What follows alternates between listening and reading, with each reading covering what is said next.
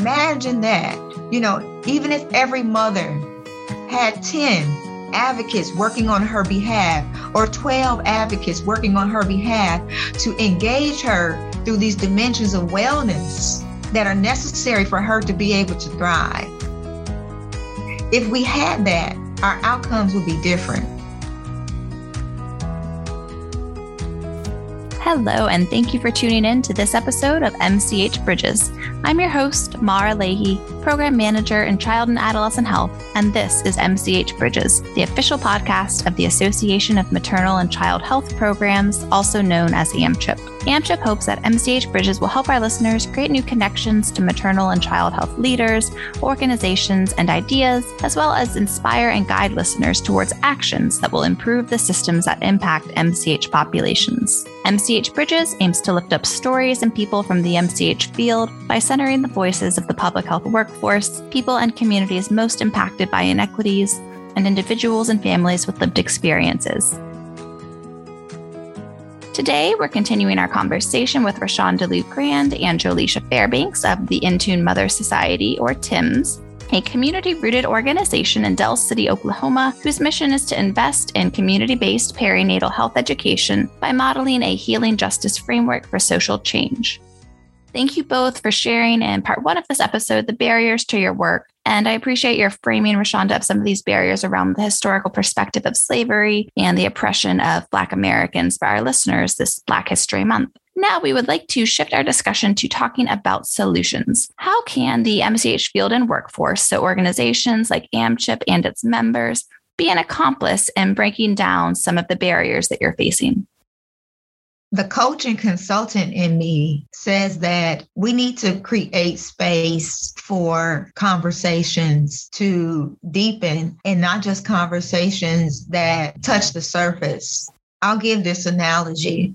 This analogy came to me this morning, and I tell you, I was up all night last night because I was so excited about this uh, this opportunity today. I'll take you back to my days in, in hospice care. And when we would do wound care, when we would do wound care, a lot of times the body breaks down when it's not being palpitated, right? When it's not being touched, when it's not being supported, when it's uh, when it's immobile, right? We don't get the full circulatory support. We don't get the blood flow. The oxygen is not moving through the body appropriately. So then you get bed sores. And in one way, the only way that you can really clean a bed sore, ones that get deep, is that you got to get to the root of it. You got to clean out all of that dead flesh that's over top so that you can pack it down with new, clean, sterile things that allow that healing to come up from the root. That is what I see in our reproductive and maternal and child health care system is that we're allowing for our families to lay dormant in spaces that show up in ways that are harmful to their health.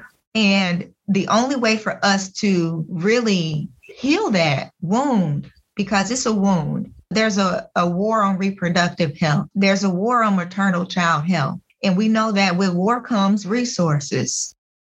So we know that there are resources available to be able to pay for the gauze that needs to be packed down into that wound, to sterilize it, to really help, to keep turning, to keep turning that community, you know, so that it's not just laying dormant in one space, but to keep moving and mobilizing so that we can get that blood flowing, so that we can get that inertia that back and forth that's needed.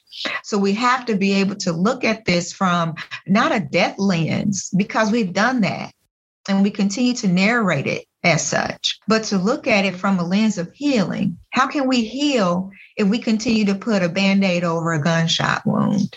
it doesn't work you know so we need to be able to look at ways to mobilize conversations and for us especially by uh, looking at solutions in regards to putting the community to work putting the community to work is, is about innovation. It's about ingenuity. I think of individuals that are my my mentors, you know, individuals like Bridget Biddy Mason. You know, if you don't know about who she was, she was a, a, a slave midwife who ended up paying for her freedom as she moved across the state lines into California. She was able to be the first African American woman to buy land. In the 1800s, she was considered a multimillionaire. And she did this by engaging her community. And in engaging her community, she created networks. So we have to be able to have networks within our communities to be able to share and show how to build anti-racist practices how to build you know from that lens that we're not looking at white fragility as our aim to be able to build capacity for this work or nice racism because there's a whole community of individuals who believe that you know, um, because you're woke or you're aware that it still doesn't hold a, a lens of bias and oppression. And so we we all do, but we have to be able to look through this lens and see, do we really want to heal? Do we really want to get to the root? Do we really want to dig up that dead flesh? and pull that out so that we can start to heal, so that we can really start to move and mobilize and engage. That's a solution if you've never read it, any organization that I walk into, and I know that it's a majority white led organization as it relates to uh, birth justice or anything around birth work, I always leave when they ask me, What do you suggest that we do? I tell them, read the Willie Lynch letter. If you read the Willie Lynch letter, it'll give you a paradigm shifting view of what you are dealing with within the Black childbearing community. And then once you read that letter, then come to the table with your compassion, you know, with your ideas about how to solve that, because that is what we're looking at. We're looking at those remnants. And with that, we can create solutions. Thank you for sharing. Julisha, did you have anything you wanted to add around how the maternal and child health field can be doing more to help organizations like TIMS? Conversation, yes, um, definitely conversation. But for me, like myself, I would just like to just play my part. Like there are times where I feel like I don't have anything, but I'm going to find resources, whether that's to bring it to the organization or to bring it to mothers and just continue to tell my story. Um, but yes, definitely getting deeper into co- conversations and not sugarcoating things anymore. And I mean, everybody needs funding. Everybody needs funding. That's like a big thing. And so I'll just leave it at that. Just wanting and meditating on everyone playing their part instead of making it work for them, just having more heart for the community. Not how can I help this situation to make myself look good or not for themselves, but for the community, for for birth work, for the children that are being brought into the world, because those are our future leaders. Like it's deeper than just organizations or people saying they did something to be a tax write off or something like that. Like it's deeper than all of that to me. And so it's all of that in one having a heart and putting forth the action on top of getting having those deep conversations. I think too, like what I've heard from both of you is also just weight of the community already is doing so much. So I feel like whatever it is, maternal and child health and public health we need to do it in ways that's not just going to add more weight and add more to your plates because you're already doing so much. We need to figure out ways that, you know, be it funding, that we can just do a better job of being accomplices to advancing your work forward. So we understand that the InTune Mother Society's ultimate goal is to develop a viable Black workforce to uplift Black led community based organizations to focus on anti racist practices in the maternal and child health sector of Oklahoma. With your work in mind, what does Black entrepreneurship and ingenuity mean? Oh, it means that you're taking something that may not have existed right? And you have a vision in place to engage that thing into a manifested space. Entrepreneurship is about faith, it's a faith walk. you know and when we're building workforce innovation for um, for our community you know our work as perinatal wellness coaches is innovative and we believe that because when you're looking at training individuals just to become doulas or just to become breastfeeding educators if we could create space for people to have multiple concepts around how they're able to build income, how they're able to build their value, how they're able to really show up in their communities, then we can see a difference in being able to build enterprise build in the marketplace and and build a way of viability right? And so entrepreneurship means to me that you can produce something from nothing and you can make that thing be a working capacity or capital, a working capital for you to be able to do the things that you need to have done. Most of the times, what I hear, you know, from other birth workers is that this is poor people's work. And I beg to differ. I beg to differ because they feel that in supporting the community, majority of the community that is targeted are people who would otherwise not have access. So the ingenuity of building a workforce for Black led community based organizations is that we're saying it's not about the expertise or letters or certifications or credentials. It's about really understanding the needs of what the community is asking for. And if you're not showing up with the needs that they're asking for, but just saying, hey, this is what we're going to give you, that doesn't work because everybody is not cookie cut that's the reason why we feel that like building these practices into you know through the healing justice programming that we have. Our healing justice program is nine weeks. And at the end of that nine weeks you have an actionable plan that you can work through in order for you to see how do i show up in the community? How do i practice anti-racism? How to how do i really embody healing justice you know, and we use this time to really go over and see what are all these social determinants of health that's impacting us to be able to build that bridge forward, you know, and not only just looking at it from a space of of deliverables, right? Or of products or of services, but looking at it from a mindset as a provider. So as a provider, you have to be able to have you know, a mindset of transformation so that you can even receive. Because as an entrepreneur, that's what your goal is, is to be able to receive something in return or in exchange for what it is that you're providing. That's how you build economy. And when we can build an economy that looks at this work from a lens or from a view that says that is, is viable, is a career that can be utilized amongst many professions. There's there's no profession out here that is specifically focused on perinatal health or reproductive health you know it, it has to tie into behavioral health. That's when you see some of these and they're still not a place that they're really focusing in on childbirth and birth and bodies.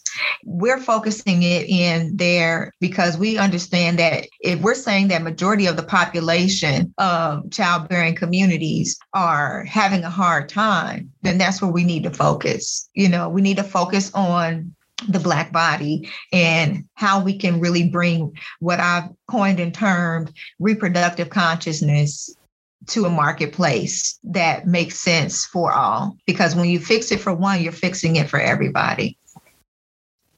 So I could say um, that in this time of my apprenticeship, um, I have always been a hard worker. And so before I came into this work, college dropout, 19 year old pregnant, I enrolled into massage school.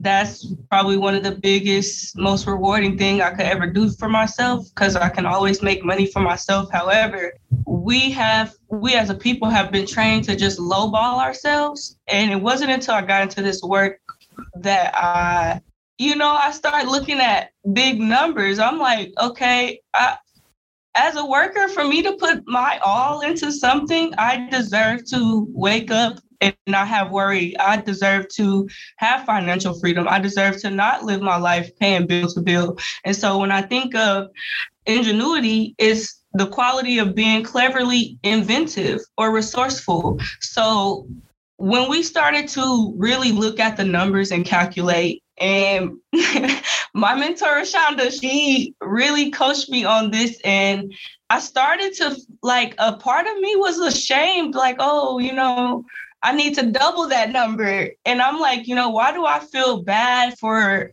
thinking I deserve 120,000 a year? People make that in their sleep. And so for me, it's like, okay, I'm exhausting myself. I'm waking up, I'm doing this, I'm paying bills, taking care of my three children, and then I'm giving all of me to the community.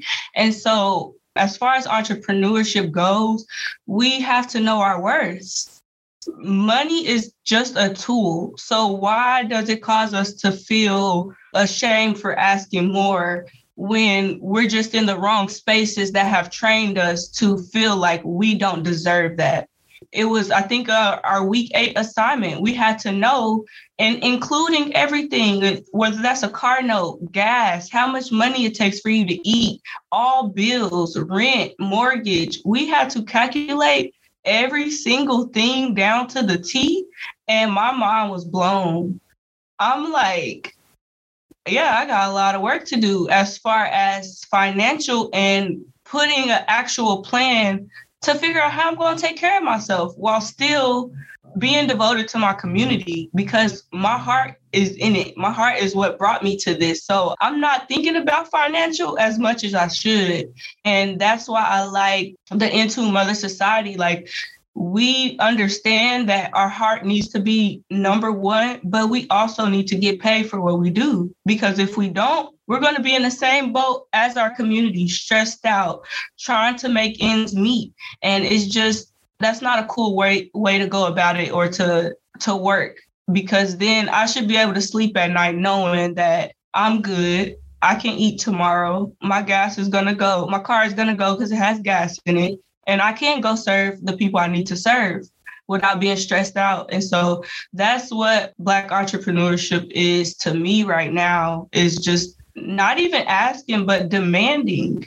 And if you cannot help with that part, then that just means that that organization or those people are just not for me at the time. That doesn't mean it, it will never come. And so I sleep well knowing that, and I don't give up. I know that we will get the help. Community, perinatal wellness coaches, midwifery, all of that will be taken care of because of how strong we believe in the work. We don't turn our head, we don't cry when somebody tells us no. We just keep pressing forward. And that's what it that's what it takes. That's what entrepreneur is to me. You don't give up. You keep going until the universe says, "Okay, you took 10 no's. So we're going to give you 5 yeses that amount greater to what you even asked for." And that's the rewarding part. I feel like that is a brilliant transition to our last question. Um, so, we'd love to hear what you all feel like are just or equitable approaches to partnerships between governmental public health, healthcare, or payer systems. What are equitable and just approaches to partnerships between those organizations and community based organizations or efforts like TIMS? How can we being AMCHP, being the maternal and child health staff and state and territory public health agencies work alongside you? I think of this as a twofold approach, right? So, on one side, we need the governmental public health care systems to see that there is a need in the healthcare system, you know, for such support services and then the healthcare systems can see it. But when the government can't see that, right? That's where we end up falling, you know, short in building those relationships. So one of the ways that I feel that it can really work is by you know, maybe creating introductions, maybe creating space for reappropriation of funds in some capacity or another, or looking at ways to engage funding around piloting programs, you know, that potentially, you know, can be utilized to show how these types of support services can work. And building starting in Oklahoma where we are, you know, opportunities for us to engage with payer systems, you know, Blue Cross, Blue Shield, Humana, TRICARE to make systems of care that wrap around and that build anchors in the community because that's basically what what I feel like could be a great start, you know, even if that's looking at saying, hey, how can we build a relationship inside of the, you know, the healthcare system here in Oklahoma that has a relationship with the uh, Oklahoma Department of mental health and substance abuse?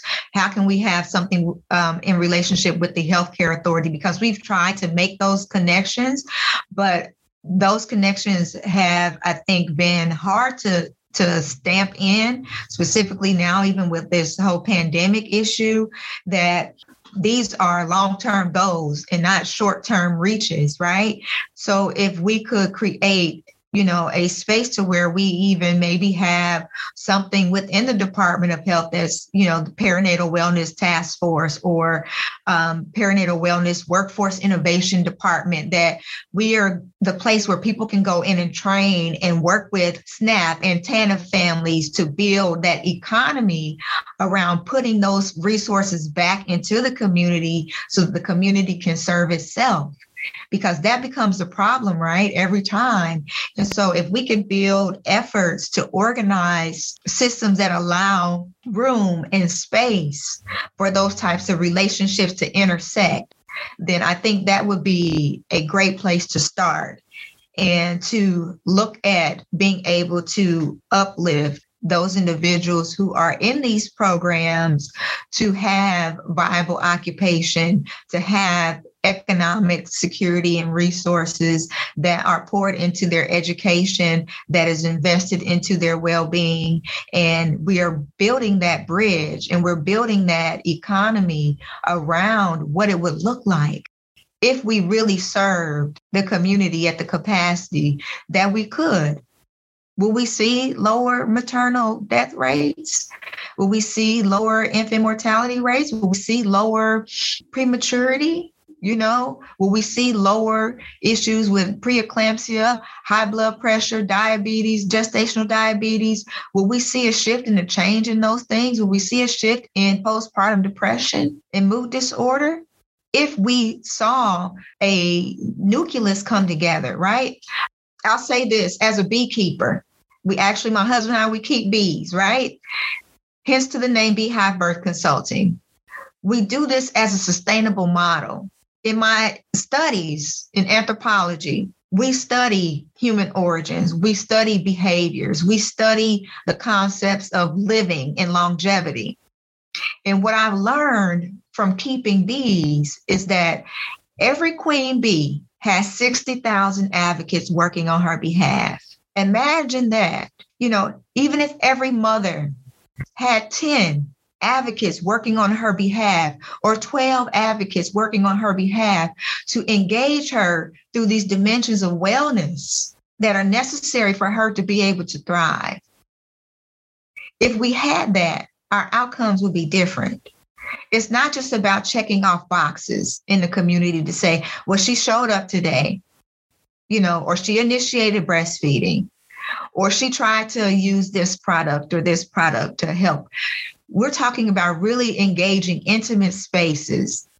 You know, inside of a beehive, that's the most closeness and intimacy that you can see in human nature. And if the bees go, I don't know what we're going to do as humans on the planet, you know? And so our, our concept is that, is that if we can look at if we start to see a increase in deaths in one population, then what does how does that impact us globally as a population in and of itself? We need each other. And if we don't come together in a way that is supportive in our infrastructure that's supportive in the way that we we build from our environment to our education to our um, economics to the way that we are able to be employed then we're not going to see empowerment and those are our five pillars at the InTune Mother Society environment, education, um, employability, economics, and empowerment. We need those. You know, I had an elder say we need to add two more enlightenment and entertainment. We need to be able to facilitate that space because that's what keeps us whole. That's what brings us together is that what environment we grow up in, how are we educated in that environment? How are we employable in that environment? What does that environment produce for us economically? Does that uplift us and sustain us to a thriving perspective in the overall empowerment of our well being? It can if we work together in creating those systems. And so that's what we can ask is that how can we get in a conversation with AMCHP? How can we get in a conversation with maternal child health to really look at this from a futuristic lens? If we have a solution in place to be able to build and train and educate community members to be able to serve themselves and to serve their population, what a difference that would make how much of a load off would that be on other healthcare workers that they know that when their clients come to see them, they're coming in healthy? And if they're not healthy, we're creating pathways for them to get there. And that's our vision is to be able to build that broad spectrum of care that's community based, that's collective in its orientation, and that provides the opportunity for us to really see perinatal wellness work. Thank you for that. Julisha, did you have anything you wanted to add? From my perspective, I would say I would just like to see more people reach out. Like when you're building a relationship, it's not a one time thing. It's not a one conversation, and then I'll check on you in five years. Like you should, if it's something you're passionate about, like call that CEO once a week, twice a month, whatever it is, whatever your capacity is, just check in with that organization and see, you know, how can my people help your people? And less conversations about show us how this can work because we have the proof. We have the proof of how it is working. I am the proof. I have women who I can I had, like she said, 10 to 12 women I could call. If one is busy, I'll call the next. If that one is busy, I'll call the next. I know that I have a network within myself that I have been able to build over a year's time span. It took a little bit, but I have that. A lot of women can't say that. I have friends who I'm probably their only person. I have friends who, you know, have nobody they can call on who will just sit at home in the dark, depressed, who don't have that sense of urgency for themselves to say, okay, I need this. I, there's no way I can sit here by myself today. I need somebody. And so I want people to have that luxury and that security for themselves. Every mother should have a team, a squad, a support group. No one should just feel alone. And so that's what it is to me It's just consistent support, not something that's like, oh, I'm gonna give you five thousand dollars and go far with that. Well, no, and it's not even just about the money. Call and see. Ask us about the mothers that we're helping. You know, come visit us. Come, come see the center. Come just be a part of it and not something that's just a, a call, a phone call, or a wire transfer. We need people to come to our events, come see what our childbirthing classes are about, come see how we help facilitate entire families, not just the mother, but the father too. Come see how we um, help develop children while parents are so wrapped up into a new birth and they, you know, they can't be there to nurture and give their previous children the attention they need because they're preparing for something new. So it's it's more about consistently checking in. I feel like that would help a lot if we had people who really were passionate, who had the capacity to because I know we're all busy. I'm a busy person, but stuff I care about, I literally plan it out. I write it down. Okay, I can't get it to it this month. I'm gonna get to it next month. Plan us, fit us in your schedule, fit organizations like this into your mind to where it is it's not just a thought that passes. Oh, I hope they do good. I hope they make it. I hope I hope God sends someone their way what can you offer? Who do you know that can put forth the effort? And so I'll just leave it at that, consistently checking in. Thank you so much. We just wanted to give you both the floor to see whether there was anything else that you wanted to share with our listeners today. I would just like to say thank you. You know, thank you for for being committed, you know, and committed to your word and committed to the option and opportunity because when you guys reached out from AMCHP to say, this is what we want to do to uplift the work that you're doing at the InTune Mother Society is, you know, can we get you on this interview? And we were like, I think that'd be a great opportunity, you know, and I'm just excited and I'm grateful. And for those individuals who, you know, want to know more about our organization, you can definitely find us on the social channels at uh, www.timcenter.org.